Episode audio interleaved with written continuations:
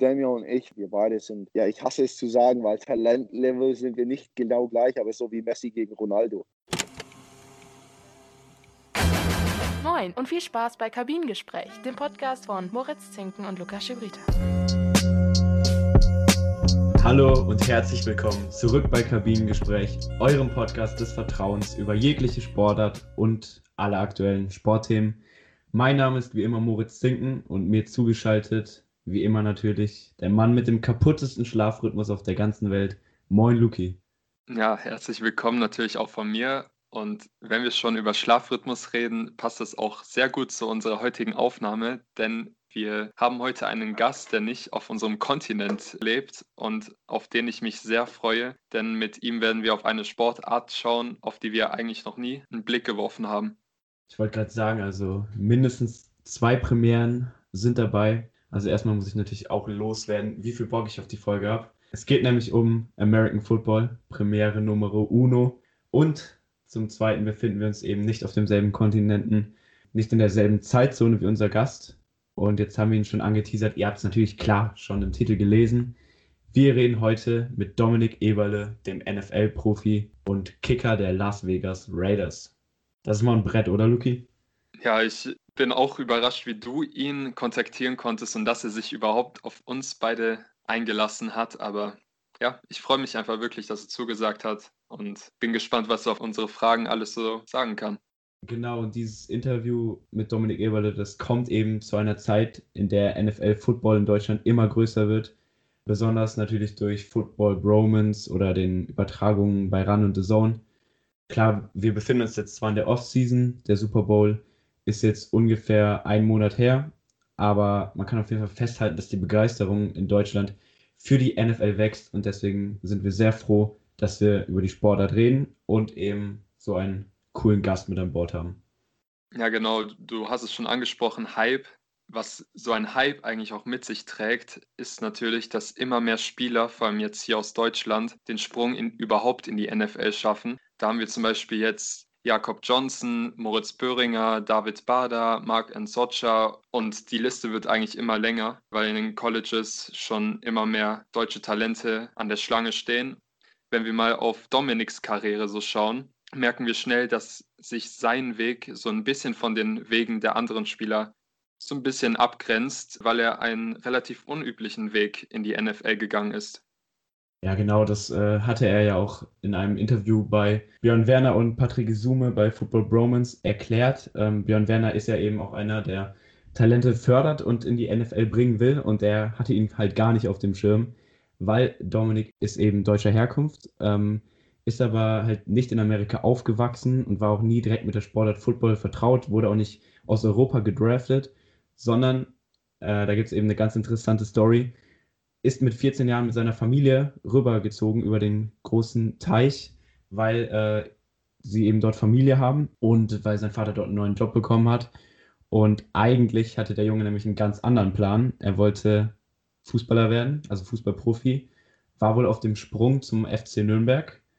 Und ja, ist auf jeden Fall eine krasse Story und bis dato hatte er eben keinen Kontakt zu Sportart American Football und das hat sich dann eben erst in den USA, in Kalifornien entwickelt. Und das ist einfach eine mega interessante Story, oder? Ja, ich finde es auf jeden Fall interessant, weil ich auch jetzt in den letzten Jahren immer mehr Geschichten gehört habe, wo Sportler erzählt haben, dass sie im College auch mehrere Möglichkeiten haben, hatten, sich in einen Profisport zu bewegen. Zum Beispiel von äh, LeBron James, der hatte ein Interview und da hat er auch gesagt, dass er zum Beispiel auch hätte Football-Profi äh, werden können. Dann hat er sich letztendlich für den Basketball entschieden, war jetzt, glaube ich, auch im Nachhinein eine sehr kluge Entscheidung.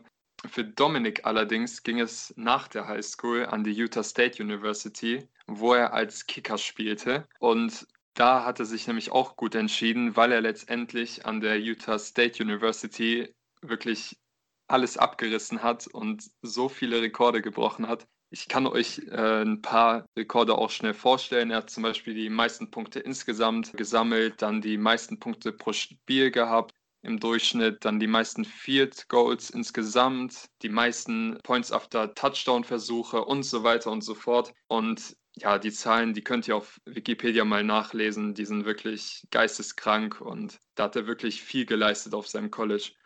Er sind einfach nur kranke Werte. Und wenn man überlegt, dass er eben vielleicht so mit im Alter mit 16 oder so erst mit Football angefangen hat und davor hätte Fußballprofi werden können, da denke ich mir immer so, ja, was machen wir beide eigentlich sportlich so? Also definitiv sehr krass, sehr krasse Werte. Dann kam eben der große Tag des Drafts. Dort wurde Eberle aber eben nicht direkt unter Vertrag genommen. Danach war es aber laut eigenen Aussagen ziemlich sicher, dass die Las Vegas Raiders auf ihn zukommen und ihn unter Vertrag nehmen. Das haben sie dann eben auch getan, sodass er seit der Saison 2020 Teil der NFL ist. Was einfach nur absolut krass ist. Einer der geilsten Ligen im Sport. Und wir werden ihn auf jeden Fall auch über diese Details fragen, weil da gibt es noch eine interessante Story, wie wir finden, wie der Draft abgelaufen ist und äh, was da noch für Komplikationen bei seinen Verträgen gab. Und ihr werdet euch vielleicht schon gewundert haben, weil das ist ja ein bisschen ungewöhnlich, dass Luki und ich schon im Intro unseren Gast so ausführlich vorstellen. Wir haben uns eben dazu entschieden, weil wir finden, es schon genügend Interviews gibt, in der er eben ja, seinen Weg aus Deutschland in die NFL beschreibt. Natürlich werden wir dazu auch ein paar Fragen stellen. Wir haben aber heute eher versucht oder werden versuchen, out of the box zu gehen bei den Fragen. Ein paar ungewöhnliche Fragen vielleicht auch zu stellen, ihn ein bisschen zu kitzeln und einfach ein paar interessante Details auch über das Leben in den USA, über das College-Leben, über Football am College und so weiter zu erfahren. Und ja, Luki, dir gehören die letzten Worte vor dem Interview. Ja, du hast eigentlich schon alles gesagt. Wir sind auf jeden Fall sehr gespannt, wie das mit diesen Out-of-the-Box-Fragen klappt. Und ich würde sagen, viel Spaß euch Zuhörern mit dem Interview.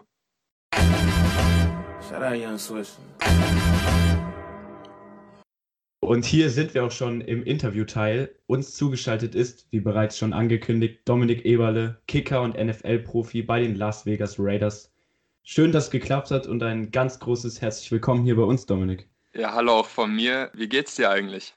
Schöne Grüße, schöne Grüße. Mir geht's sehr gut. Ich bin gerade in schönem Buffalo, New York beim Training. Also geht's mir eigentlich sehr gut.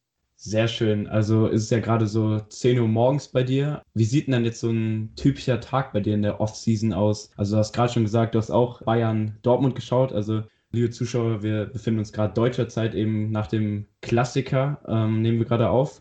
Aber wie sieht so jetzt aktuell dein Tagesablauf aus?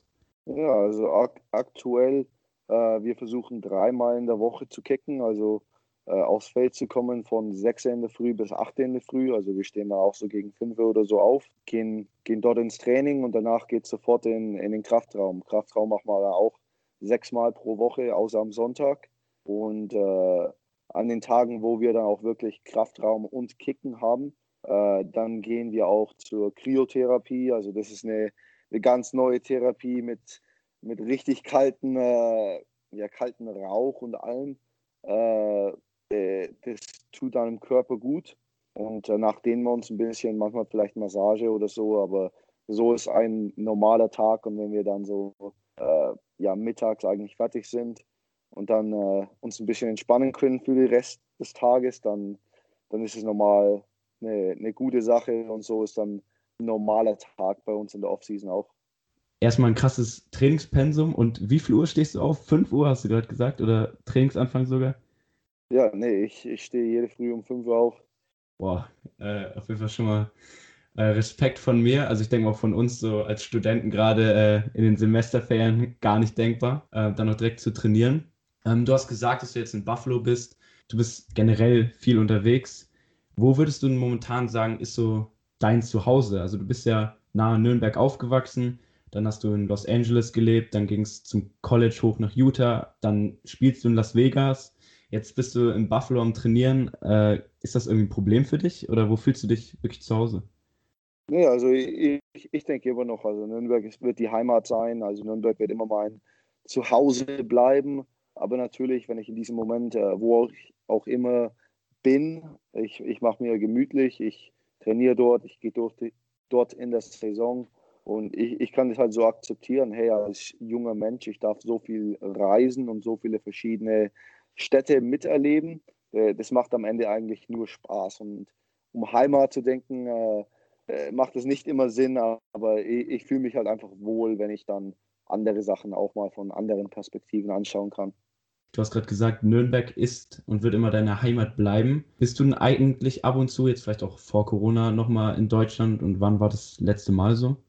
Ja, also ich, ich wollte eigentlich dieses Jahr, also diesen März, nach Deutschland kommen, aber leider wegen Corona-Gründen und Begrenzungen und so, äh, es würde halt einfach keinen Sinn in diesem Moment machen, weil ich könnte dort nicht weiter trainieren. Ich, ich könnte dann meine Freunde wahrscheinlich auch nicht sehen und meine Großmutter ist auch älter, äh, älter und deswegen mit all diesen Beschränkungen, ich würde es auch nicht so antun, dass ich jetzt dort irgendwie hergehe und sie an diesen Virus äh, exposiere oder so. Also ich, ich denke dann schon mit und leider hat es dieses Jahr nicht geklappt, aber ich, ich warte einfach, bis die Beschränkungen leichter werden und ich wieder hingehen kann.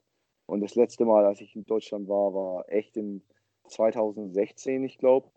Äh, da war ich sofort im Clubstadion im Spiel gegen Frankfurt um, um Relegation oder halt Aufstieg für uns, aber leider hat es auch nicht geklappt. Fußball auf jeden Fall bei dir äh, auch in Amerika drüben hier noch ein großes Thema, oder? Also verfolgst du jedes Clubspiel, wenn es geht? Ja, nee, ich, ich versuche jede früh aufzustehen, äh, schaue die Spiele an und durch ESPN Plus und äh, manchmal auch, hey, ich, ich habe Sky Sport das ich anmachen kann durch so eine VPN und dann kann ich sofort den Club anschauen ohne, ohne Probleme. Ja, geil. Das ist ja bei uns dann quasi so dieses Pendant, wenn wir äh, versuchen, American Football äh, bis in die Nacht reinzugucken, guckst du dann hier den deutschen Fußball. Genau, genau. Also man merkt auf jeden Fall, dass du sehr mit Deutschland immer noch verbunden bist. Was wir uns gefragt haben, was sind so für dich jetzt die größten Unterschiede zwischen der USA und Deutschland? Weil ich habe letztens das ich weiß nicht, ob du die Videos kennst, aber ich war letztens auf YouTube und da hat mir der Algorithmus ein Video vorgeschlagen, wo eine. Amerikanerin einfach auf ein europäisches Fenster reagiert hat und die war völlig fasziniert, dass es Kippfenster gibt, weil ich glaube, in den USA gibt es zum Beispiel Air Conditioning in den Häusern und das war zum Beispiel eine Sache, wo ich mich gefragt habe, als ob es keine Kippfenster in den USA gibt. Also was sind so für dich so die größten Unterschiede zwischen der USA und Deutschland? Ja, also für mich äh, der größte Unterschied natürlich, ich bin, wenn man in Nürnberg mit Umgebung halbe Millionen oder 750.000 Leute hat äh, und dann geht man nach Los Angeles, wo es 13, 14 Millionen Menschen auf einem kleinen Ort gibt, äh, dann sieht man sofort die, die Privat ja, dieses Privatleben, das man eigentlich hat, ein bisschen in Deutschland oder sich mit jedem bekannt machen kann, äh, es geht dann irgendwie raus, weil in, in Los Angeles war es so, hey, äh, jeder hat sein eigenes Leben, sehr, sehr privat, wo man andere nicht akzeptiert oder andere nicht einfach einlädt. Und ich habe das sofort gemerkt, dass es so viele verschiedene Leute, man kann sich nicht mit jedem äh, anfreunden. Kleinere äh, ja, Umgebungen gibt es dann eigentlich fast gar nicht. Und vermisst du irgendwas aus Deutschland? Vielleicht auch irgendwelche Snacks, die es zum Beispiel in Amerika nicht gibt? Ja, nee, also ich, ich vermisse das Essen vollkommen. Also Schnitzel, Käsespätzle, alles. Das, äh, das kochen wir auch selber, aber ich, ich vermisse das sehr. Und jetzt in New York habe ich jetzt zum Glück mal äh, eine Milka wieder gefunden. Also einfach Milka Schokolade. Und, und äh, ich, ich, muss ehrlich sein, ich glaube, ich hatte seitdem ich in Deutschland war, vor fünf Jahren fast, äh, keine Milka mehr gehabt. Uff. Ja, bei uns gibt es die gefühlt jedes Wochenende auf dem Tisch, so eine Milka-Schokolade. Aber ich will dich nicht weiter neidisch machen. Machen wir mal weiter mit dem Skript. Äh, wir haben nämlich im Pre-Intro, haben wir dir ja schon erzählt, haben wir deine Karriere schon ein bisschen beleuchtet und den Zuschauern erklärt, wie du in Amerika gelandet bist, dass dich dein Vater überrascht hat, dass ihr in die USA zieht und dass du eigentlich auch früher Fußball gespielt hast. Wie kamst du eigentlich dazu, dann mit dem American Football anzufangen? Haben deine Kumpels damals American Football gespielt oder wie kamst du dazu? Ja, also meine, meine Kumpels, die ich gemacht habe in Amerika, haben mir dann sofort ge äh, gesagt, hey, äh, du, du musst unbedingt mal mit dem Kicken anfangen. Also wir haben gesehen, wie du so einen Ball über so ein Golfnetz gesenzt hast äh, und haben sofort gesagt, ja, hey Domi, äh, Fußball ist gut, aber versuch's mal mit dem Football. Und ich habe dann mal angefangen und einfach gesagt, hey, äh, neuer Sport, äh, wird schon Spaß machen. Und auf einmal ging es mehr und mehr. Ich, ich erkannte den Sport mehr und mehr, ich kannte die Regeln mehr und mehr und äh, habe dann mit dem Spiel angefangen und die Freunde, die ich durch Football gemacht habe, die jetzt auch lebenslange Freunde sind, äh, das, das kann man fast gar nicht beschreiben und ich bin immer noch unglaublich dankbar, dass ich diesen Freistoß rübergesenzt habe einmal, dass, dass ich das echt äh, angefangen habe. Wenn ich NFL zum Beispiel auf der PlayStation 4 zocke, dann bin ich eigentlich nur im Field Goals schießen. Gut, sonst kann ich nicht wirklich viel. Es liegt wahrscheinlich auch daran, dass Kicken auf der Konsole einfach ist, aber im echten Leben sieht es etwas anders aus, weil als Kicker ja ein großer Druck auf dir liegt, vor allem wenn es dann an diesen game-changing Moment gibt, wenn du die letzte Aktion im Spiel hast ist das nicht ein sehr hoher Druck, der auf dir liegt? Und wie kommst du eigentlich damit klar, so dass du eben auch vielleicht ein Gamechanger sein kannst? Nee, also für mich äh, ging es wirklich nie um den Druck. Äh, für mich war das immer im Training. Äh, ich mache das ja hunderttausend Mal äh, und diese Routine, die ich dann auch immer habe, und wenn dieser Moment dann im Spiel kommt, ich habe mich darauf so vorbereitet, dass es überhaupt nicht sich neu anfühlt. Und äh, so einen Druck habe ich auch noch nie gespürt. Ich weiß, hey, ich, ich gehe rein, ich mache mal und ich weiß, dass ich mich am besten vorbereitet habe. Und äh, ich, ich mache jetzt einen Tape, den ich bei jedem Kick bringe, ob es im ersten Quarter ist oder genau am Ende vom, vom Spiel, um es zu gewinnen. Ist einfach äh, diese Mentalität. Und solche Momente dürfen die halt nicht an den Kopf gehen, wo man sagt, okay, das ist jetzt der wichtigste Moment des Lebens oder so. Ja, das finde ich gerade krass. Also du hast ja wirklich gesagt, du trainierst das ja so oft und es ist bei dir auch schon ja, einfach so ein Automatismus. War es denn aber wirklich so oder ist es so, dass du dich bei jedem Anlauf nochmal so neu konzentrieren musst, vielleicht auch die Schritte zählst? Also nimm uns gerne mal mit, wie du dich auf so einen Kick, den du zwar, weißt was ich, wie oft schon in deinem Leben gemacht hast, ähm, aber wie du dich so genau darauf vorbereitest. Ja, also ich, ich gehe immer durch die gleiche Routine. Wenn ich aufs Feld komme, ich gehe auf den Ball zu. Also ich fange ein bisschen fünf Yards, zehn Yards hinter an, dass ich dann einfach, wenn ich an den Ball komme, äh, ja, die Stangen mir entgegenkommen und es dann schon nochmal ein bisschen näher ausschaut. Und dann, äh, dann nehme ich meine drei Schritte nach hinten. Ich denke mir auch im Kopf äh, eins, zwei, drei, wenn ich die nehme. Gehe nach links, äh, schaue die Stangen wieder an, wo ich gezielt habe. Und dann gebe ich dem AJ oder wer auch immer der Holder ist, in diesem Moment, äh, ich, ja, ich gebe ihm, wann ich ready bin und er macht dann den Snap und, und dann mache ich den Krieg Routine und die verändert sich nicht, äh, wenn es windig ist oder wenn es kalt ist. Das ist dann wirklich einfach zu haben und man, äh, man kann sie immer wiederholen. Ja, das habe ich mir auf jeden Fall schon gedacht, dass man da so eine Routine braucht. Ähm, aber wie ist jetzt eigentlich so ein typisches Teamtraining aufgebaut in einer Footballmannschaft? Also du, also bei dir geht es ja wirklich immer um den gleichen Ablauf. Du musst immer kicken. Die Defense, ähm, die muss eben tackeln und sich darauf einstellen.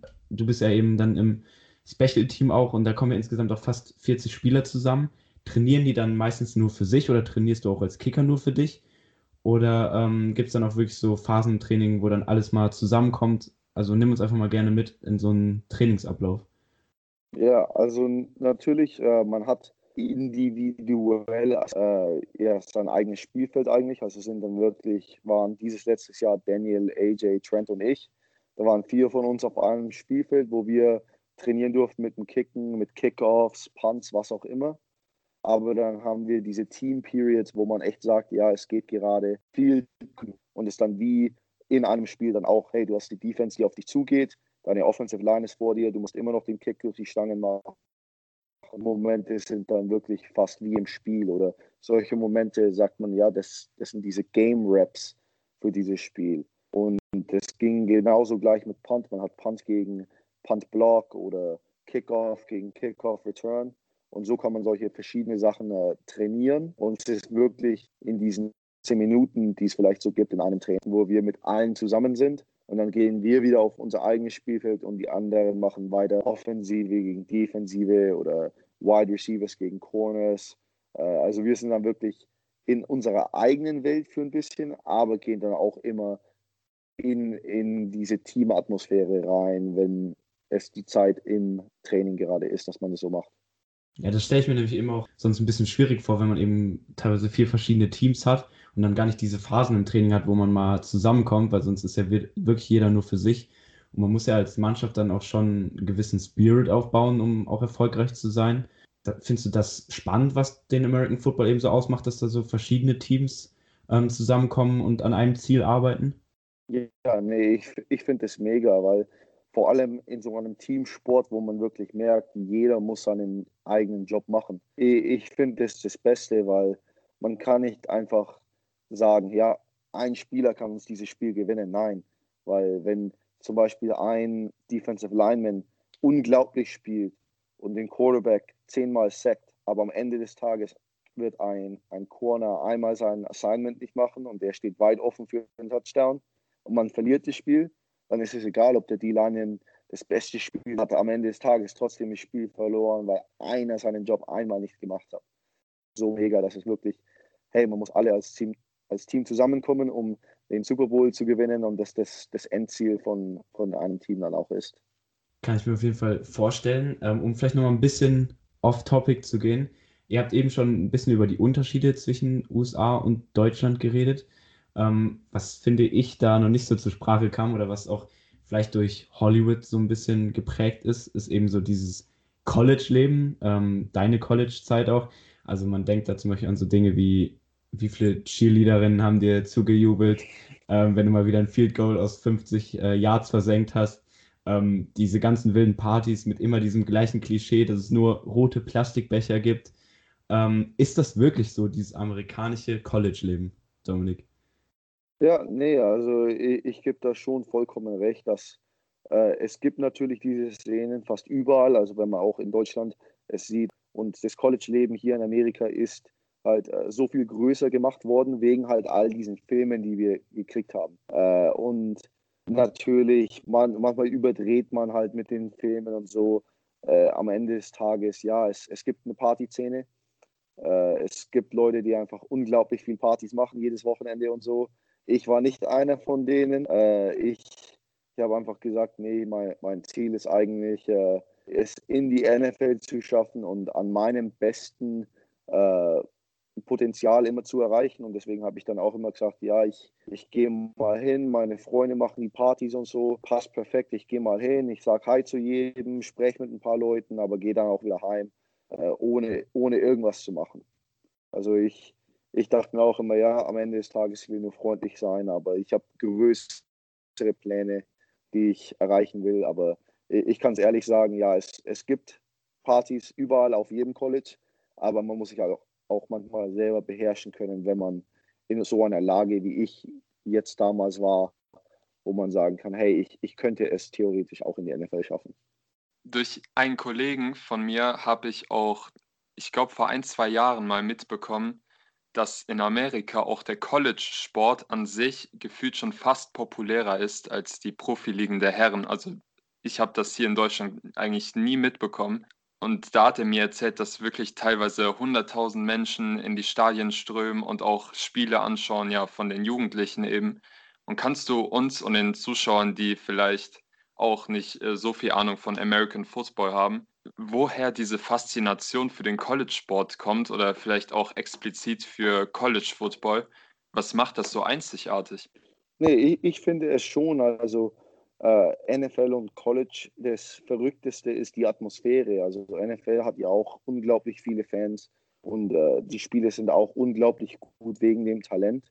Aber weil College theoretisch auch noch Amateur-Football ist, und man kann sich mit den Athleten ein bisschen mehr äh, anerkennen, weil man ja auch ein Student dort ist. Also wenn ich jetzt einfach ein normaler Student bin, aber ich bin mit einem Footballspieler in der gleichen Klasse, ich, äh, ich sehe schon, man kann sich mehr mit den Athleten an sich anerkennen und vor allem, wenn man dann aufgewachsen ist mit, hey, wir gehen ins Stadion, wir gehen College Football anschauen, und das macht man dann mit der Familie und allem zusammen. Äh, es wird größer und größer. Und ich habe das damals nicht so gekannt.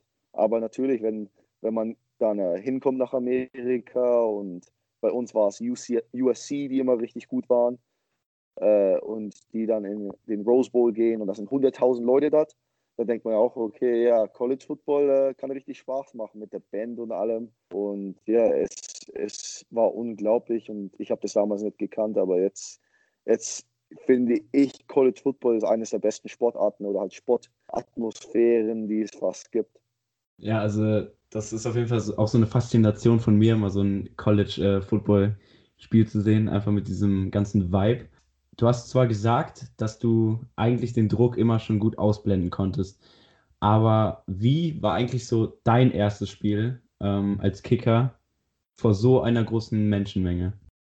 Ja, also mein das erste Mal, wo ich wirklich der Starter war, wo ich all die Kicks machen durfte, war Wisconsin äh, in 2017. Also ich habe schon ein paar Spiele vorher gespielt, aber das erste wahre Spiel, wo ich hatte, war 2017 gegen Wisconsin.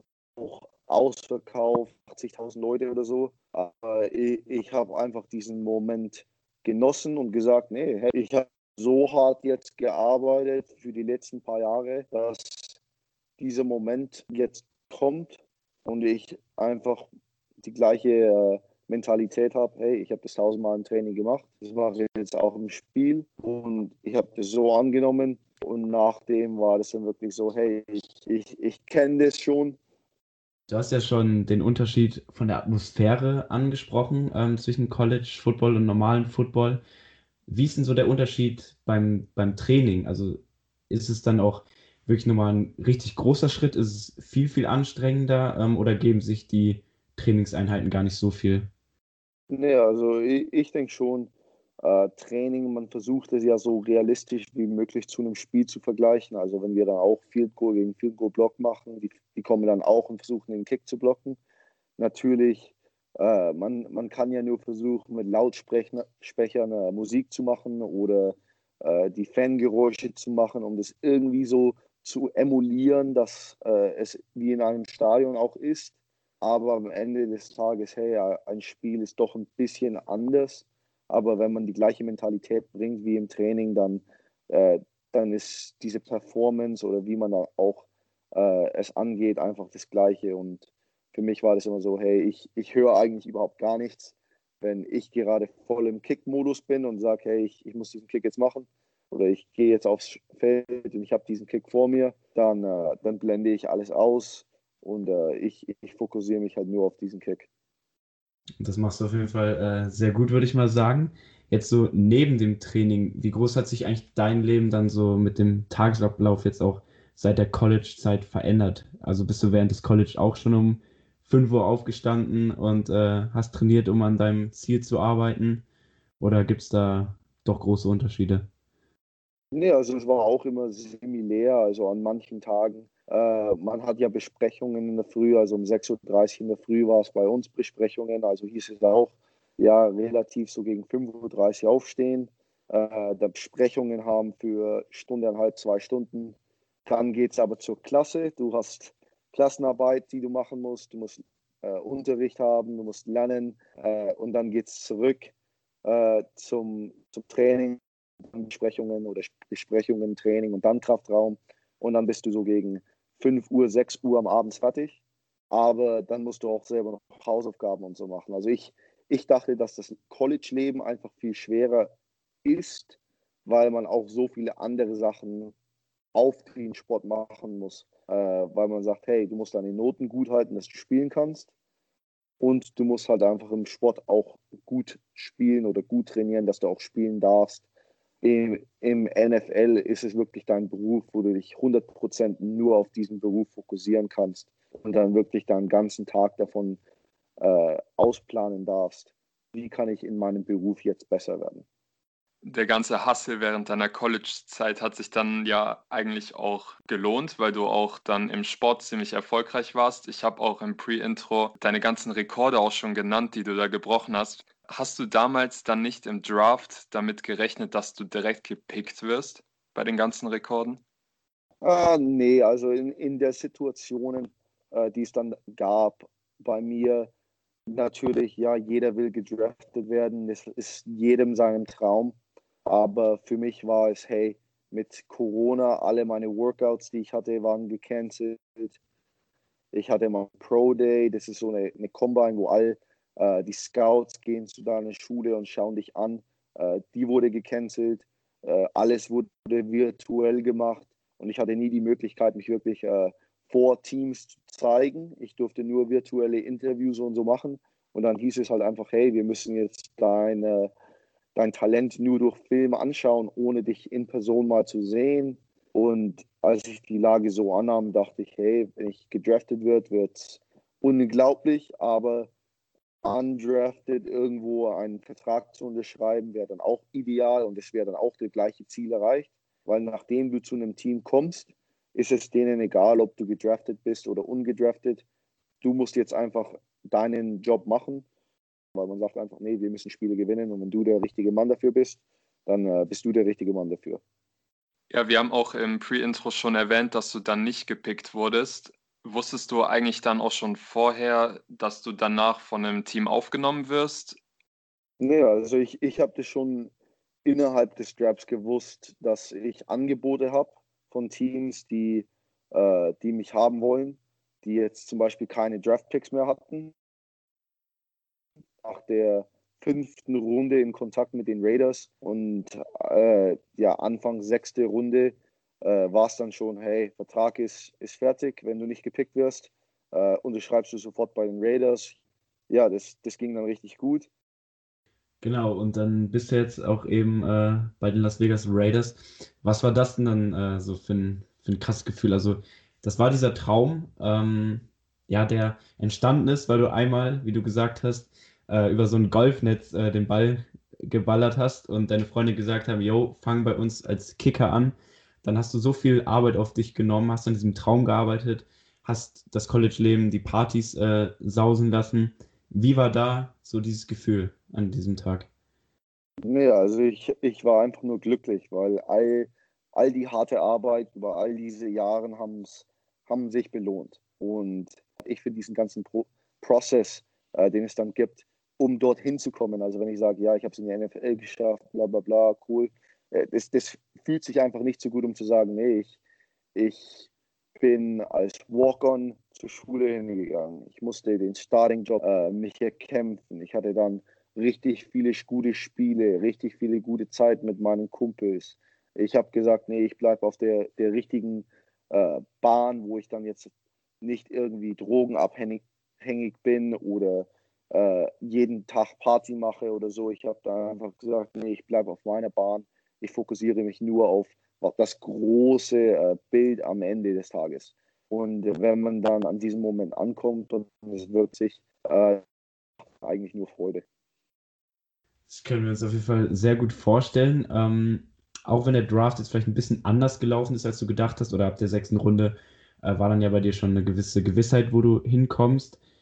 Wie ist sonst so der Draft an sich? Also hier in Deutschland verfolgt man das ja auch teilweise und es wirklich kommt wie so ein Spektakel rüber. Ähm, ist das wirklich so eine heftige Veranstaltung, wie man es von hier aus mitbekommt? Also hingst du dann auch wirklich die ganze Zeit vor dem Fernseher? Also ich denke mal, vor Ort warst du ja dann während Corona nicht äh, und hast gewartet, bis sich vielleicht jemand meldet? Ja, nee, also ich habe natürlich den Fernseher angehabt. Äh, ich ich habe das dann in der ersten Runde, natürlich weiß man als Kicker, ja, nie im Leben werde ich in der ersten Runde gedraftet. Aber ich habe das angeschaut von meinem Kumpel, dem, dem Jordan. Äh, Green Bay gedraftet und äh, war unglaublich äh, glücklich für ihn und seine Familie und allem. Das war dann ein cooler Moment. Und dann äh, nächsten Tag, man hat jetzt zweite, dritte und vierte Runde, denkt man sich, oder zweite, dritte, zweite und dritte Runde, glaube ich. Da weiß ich auch, ja, ich, ich werde in der zweiten oder dritten Runde ge gedraftet. Nee, da, da schaue ich das überhaupt nicht an. Dann äh, am Sonntag, hey, ich, ich weiß, heute wäre der Tag. Realistisch fünfte Runde darf man dann anfangen zu träumen. Aber ich habe mein, meine Familie dort gehabt, habe mich mit ihnen unterhalten und einfach, ja, einfach abgewartet, ob dann irgendwann mal das Telefon äh, angeht. Du wurdest dann von den Raiders, hast du ja gesagt, unter Vertrag genommen als Free Agent und wurdest dann aber später wieder entlassen. Wie, wie passiert so ein Prozess? Kam dann der Coach auf dich zu oder kam andere aus dem Verein und hat dir gesagt, ja, du hast den Cut jetzt nicht geschafft, probierst einfach das nächste Mal wieder oder wie läuft sowas ab? Nee, also das war, war vollkommen un. Äh, wie, wie sagt man das am besten? Ich, ich habe damit niemals gedacht, dass das so ein Prozess da mal so schnell ging, aber wie es mir dann erklärt wurde, okay, das macht dann schon Sinn. Also äh, wir waren mitten vom Training, äh, sind gerade fertig geworden. Einer geht auf mich zu und sagt, hey Domi, äh, äh, Mr. Mayock will mit dir sprechen. Äh, du gehst in, in seine Office. Er sagt, hey Domi, äh, die NFL hat gerade Regeln gemacht, dass man nicht 90 Leute in diesen im Trainingcamps und deswegen äh, haben wir einfach gesagt, hey, wir, wir entlassen dich, weil wir haben ja unseren Kicker schon mit Daniel. Natürlich, du bist enttäuscht, dass du diese Competition niemals anfangen durfte, aber das sind jetzt die, die komischen Lagen mit Corona, aber bereite dich weiterhin vor, weil wenn wir dann unsere Practice Squad vielleicht zusammen machen, dann, äh, dann laden wir dich für ein Tryout ein und schauen das äh, uns mal an, wie du dich entwickelt hast oder wie du kicken kannst. Und für mich war das so, hey, ich habe es angenommen, ja, kein Training Camp, aber habe mich weiter vorbereitet, habe es dann geschafft, im, im Tryout äh, der beste Kicker zu sein und da haben sie mich sofort wieder ja, gesigned und ich war dann das nächste Jahr auf der, der Practice Squad. Ja, es muss ja trotzdem irgendwie schon so eine kleine Achterbahn oder sogar große Achterbahn der Gefühle gewesen sein. Du hast gerade deinen Traum erreicht, in die NFL zu kommen und dann wegen Gründen, für die du nichts kannst, für die auch der Verein nichts kann, ähm, musstest du dann wieder gehen, ähm, aber hattest gleichzeitig ja irgendwie noch die Option, wieder zurückzukommen durch die Tryouts. Ähm, war da trotzdem vielleicht irgendwie so Enttäuschung oder warst du einfach direkt wieder motiviert, okay, mich kann gar nichts aufhalten, äh, dann mache ich es eben über die Tryouts nochmal in Practice Squad? Nee, also ich, ich war direkt motiviert, also ich habe das nicht so angenommen. Ich sage, nee, okay, ich, ich komme jetzt stärker zurück als zuvor und vielleicht komme ich so stark zurück, dass ich jetzt denen keine Option mehr gebe, und habe das im Tryout alle meine Field Goals gemacht, richtig gute Kickoffs gemacht und dass die mich dann sofort, nachdem das Tryout fertig war, unterschrieben haben. Äh, da hat sich das auch wieder gelohnt, dass ich dann den Vertrag sofort nach dem Tryout wieder kriege. Und über welchen Zeitraum sprechen wir da eben nach diesem Tag, wo du entlassen wurdest und dann die Tryouts waren? Also hattest du da irgendwie eine lange Durchhängerphase oder ging das dann wirklich Schlag auf Schlag, dass du äh, eigentlich wieder direkt ins Training musstest und äh, gar nicht so lange auf heißen Kohlen saßt? Nee, es ging wirklich schnell. Also es war ein Monat äh, und war dann schon wieder äh, ja, im Training, also als Teil der Las Vegas Raiders äh, Ende August. Hattest du dann in der Phase wahrscheinlich nicht, da warst du eben wieder komplett fokussiert auf dein Ziel, aber hattest du jemals ähm, etwas in der Hinterhand, was du machen willst, wenn es nicht mit der NFL-Karriere klappt. Also klar, du hast studiert, ähm, aber war wirklich die ganze Zeit der volle Fokus nur auf äh, Football. Und äh, rechnest du dann jetzt eben auch fest damit, Kicker Nummer 1 äh, zu werden? Ja, ich verstehe es, ja. Man, man hat einen gewissen Zeitraum, wo man es schaffen kann. Äh, nach diesem Zeitraum ist es dann eher unwahrscheinlich. Aber okay, es ist nie die, die Tür ist nie komplett zu. Man hat immer eine Möglichkeit.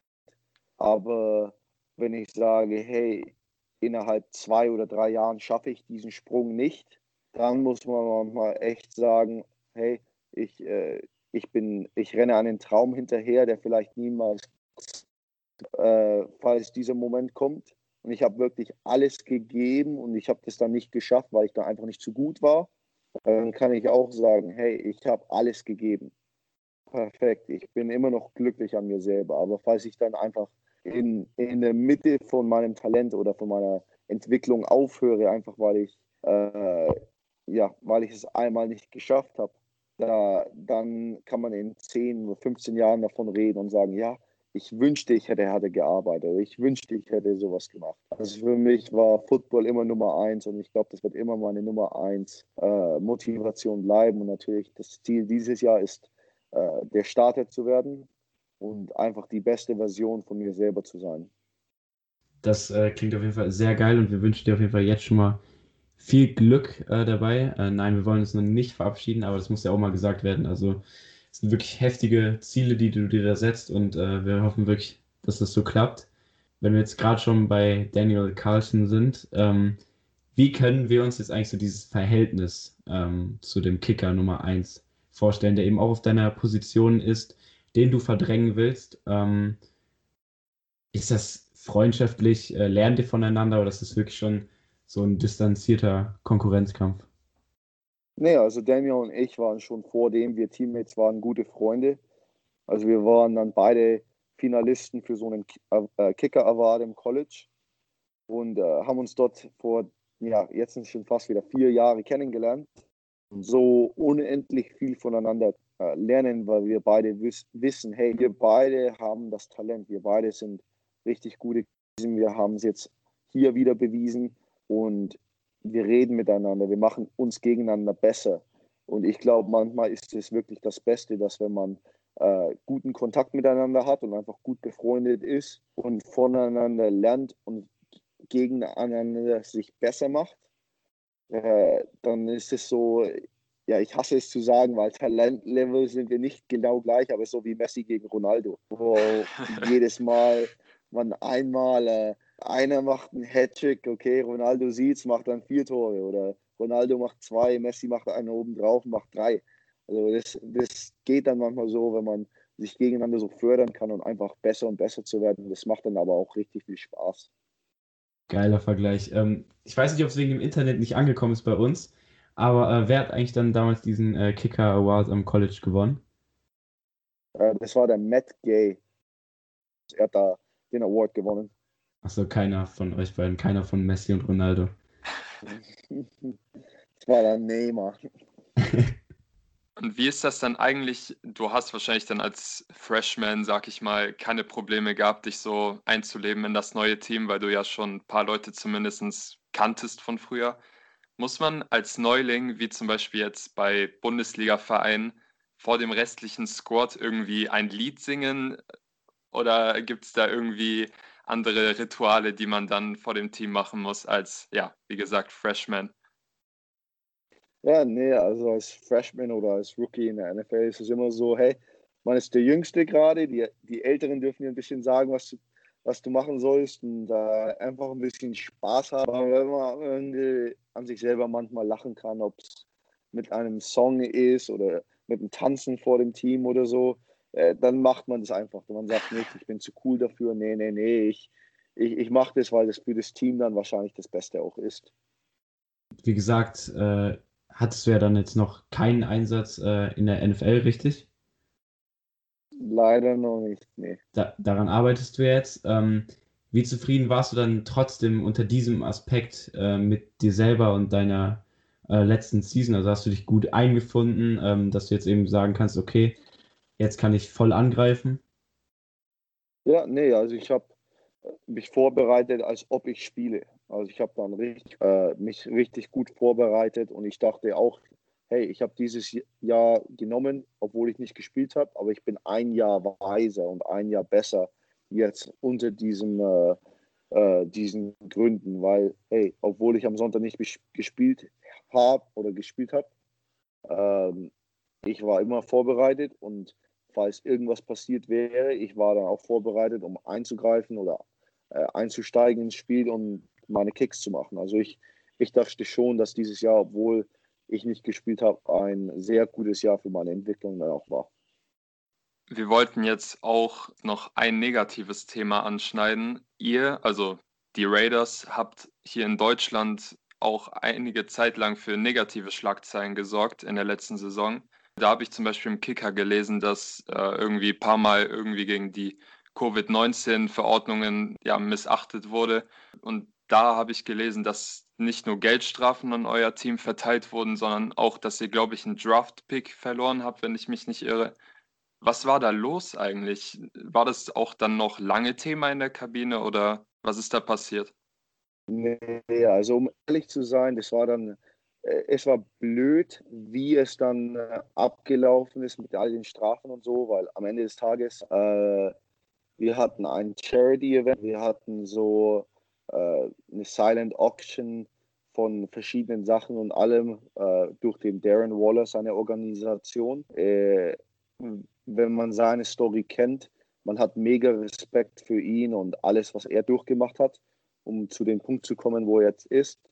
Aber er hat dann eine Charity-Aktion gehabt, äh, wo wir dann hingegangen sind und waren dann auf der Bühne. Wir, jeder hatte die Maske eigentlich an, aber um ein Gruppenfoto zu machen, haben dann alle ihre Maske einmal runtergenommen, äh, gelächelt, Foto wird gemacht, überall wird es gepostet, all die Las Vegas Raiders ohne Maske, bla bla bla. obwohl man überhaupt gar nicht mit anderen Leuten gesprochen hat oder seine Masken nicht getragen hat. Man hat es nur für dieses einzelne Bild nicht getragen. Und weil die NFL von dieser Aktion nicht wusste und dann wirklich nur die Bilder sah, äh, da, dann kamen diese Strafen und all diese negativen Kritike dann rein, ohne die ganze Story eigentlich zu wissen. Und ja, es ist schade, dass wir jetzt so bestraft wurden, aber am Ende des Tages können wir sagen, hey, wir, wir haben eine gute Aktion gemacht, viel Geld für, den, für den guten Zweck äh, äh, bekommen, aber am Ende des Tages, wenn die NFL es so sieht, dann sieht die es so und okay, passiert mal, wir haben davon gelernt, wir haben keine Sachen ohne Masken mehr gemacht, aber okay, jetzt, man lernt davon, sind andere Zeiten, aber wir versuchen immer noch, äh, uns davon zu verbessern in jedem Aspekt. Ja, es ist auf jeden Fall schade, weil nicht nur durch solche Schlagzeilen, sondern auch durch andere Schlagzeilen aus den USA kriegt man hier in Deutschland den Eindruck, dass bei euch die Situation mit Corona noch chaotischer ist als bei uns aktuell. Und da wollte ich einfach fragen, wie erlebst du eigentlich die Zeit? Bei mir ist es wirklich so, hey, es, man darf sich nicht äh, um die Politik kümmern, wie, wie es gerade hier drüben ist, wo man sagt, ja, ich bin Demokrat, ich trage Maske oder ich bin Republikaner und ich trage keine Maske. Weil man sieht das eben so gerade in den USA, dass man es einfach eine politische Sache macht anstatt es wirklich wahrzunehmen, nein, es ist ein Virus. Dem Virus ist es egal, ob du für einen willst oder den anderen, trag einfach die Maske. Und hey, ich, wenn ich beim Trainieren bin, ich habe die Maske auf oder ich mache die ein bisschen runter, dass ich wenigstens ein bisschen atmen kann. Aber hey, Maske ist drauf, ich gehe überall hin mit Maske. Ich, ich mache meinen Job davon. Aber wenn, wenn es Leute gibt, die es dann einfach Nein dazu sagen und einfach sagen, nee, ich, ich will meinen Job nicht machen, dann ist das gerade ist und dieser Virus geht dann wirklich gar nicht weg. Ja, das stimmt auf jeden Fall. Also äh, Corona wurde ja wirklich ein zentrales Mittel dann auch im amerikanischen Wahlkampf und äh, dann war wirklich entweder Maske tragen oder nicht tragen schon ein politisches Statement oder eine politische Richtung. Wir wollen nicht allzu viel über Politik reden, das ist natürlich auch wichtig. Aber apropos Corona, Du ähm, hast ja während der Corona-Zeit auch angefangen, auf Twitch live zu streamen. War das eben aus Langeweile oder hast du dir schon immer gedacht, okay, ich will das mal machen und dann war die Zeit dafür gut? Oder wie sah das dann bei dir mit Twitch aus? Also du bist nee, ja auch wirklich in, in Kontakt auch äh, mit Fans und machst vorher ja auch so kleines QA und beantwortest Fragen. Ähm, ist ja eine richtig coole Sache, dann auch mit deutschen Fans zu interagieren.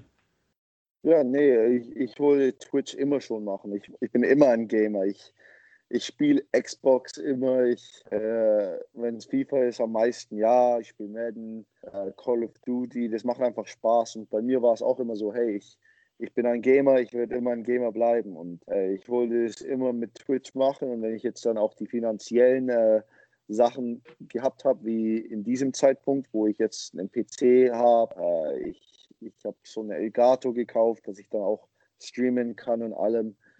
Da, dann ist es perfekt und ich, äh, ich kann es so machen. Ich streame, ich, ich kann mit Leuten reden, eine gute Zeit äh, mit ihnen verbringen und dann einfach auf Twitch Spaß haben. Das war dann immer so ein Traum, den ich hatte, der jetzt auch wahr, äh, wahr gegangen ist und ist einfach eine gute Sache, wenn ich das jetzt so hinmachen kann. Wie ist es eigentlich als ausländischer Spieler in der NFL? Also ich bekomme es so mit, dass sich viele Spieler in einer ausländischen Liga äh, vor allem dann mit Spielern connecten, die aus der gleichen Nation kommen, also bei dir dann eben aus Deutschland. Hast du jetzt auch mit einigen deutschen Footballern Kontakt? Ja, also ich habe mit manchen Kontakt, nicht gerade mit den St. Brown-Brüdern. Äh, mit Jakob habe ich hier gesprochen, er ist ja auch ein riesiger Stuttgart-Fan. Äh, und einer meiner besten Freunde ist auch Teammates mit ihm. Also äh, ja, Jakob und ich haben guten Kontakt. Hier und dort texten wir und so. Äh, natürlich, Kasim und ich sind gut befreundet.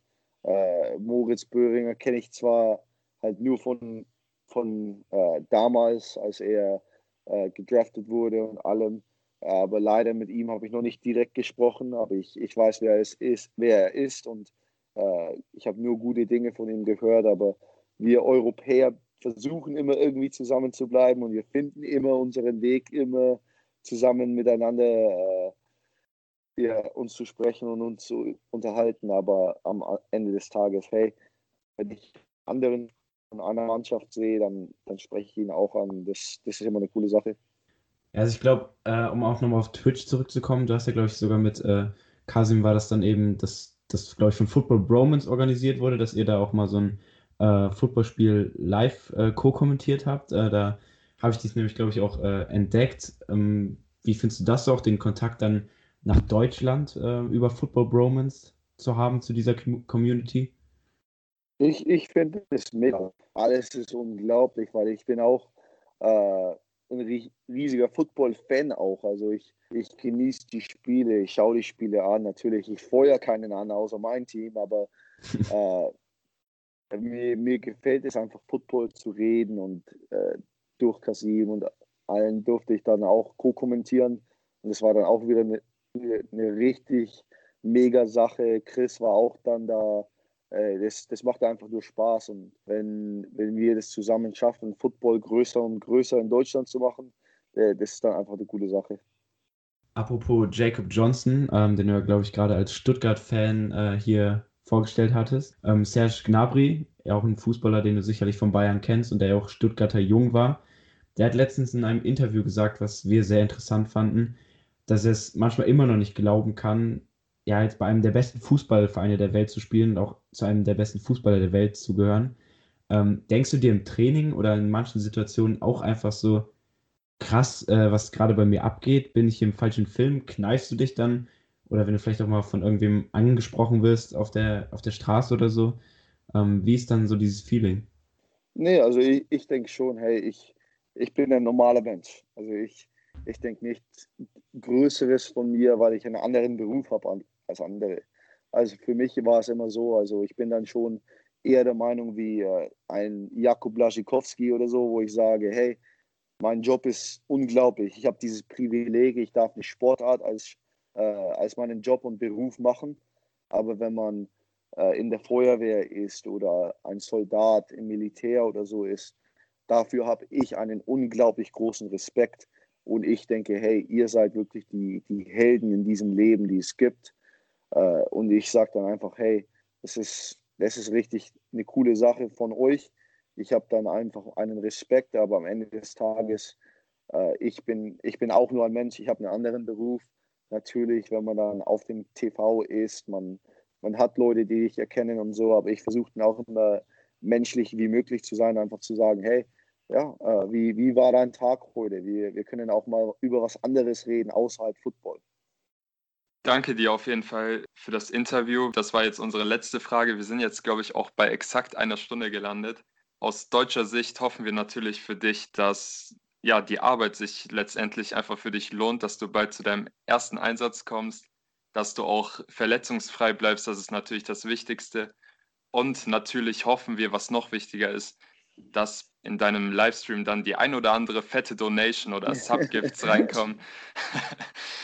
Und ja, wie gesagt, mach es gut und vielen Dank für das Interview.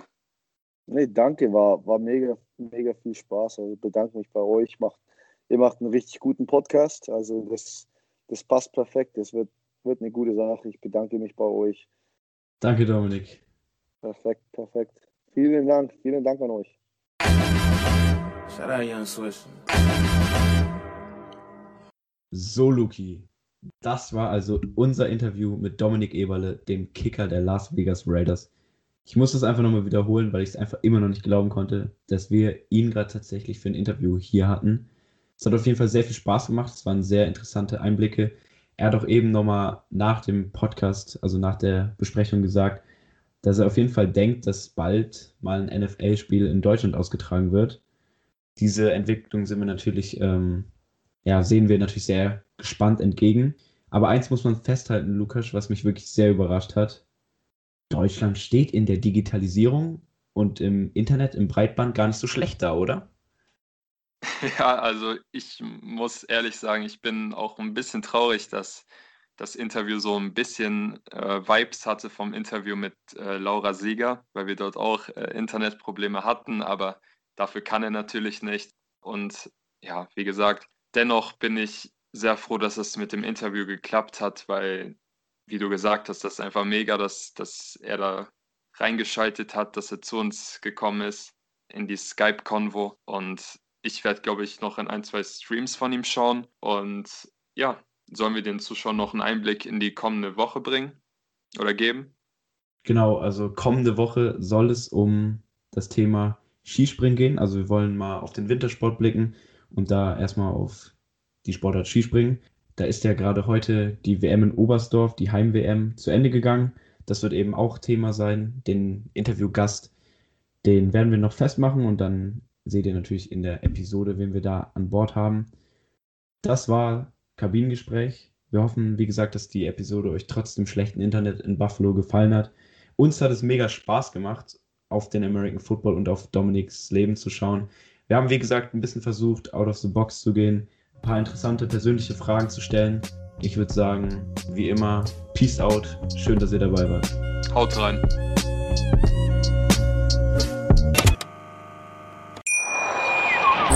Schatz, ich bin neu verliebt. Was? Da drüben. Das ist er. Aber das ist ein Auto. Ja, eben. Mit ihm habe ich alles richtig gemacht. Wunschauto einfach kaufen, verkaufen oder leasen. Bei Autoscout24. Alles richtig gemacht.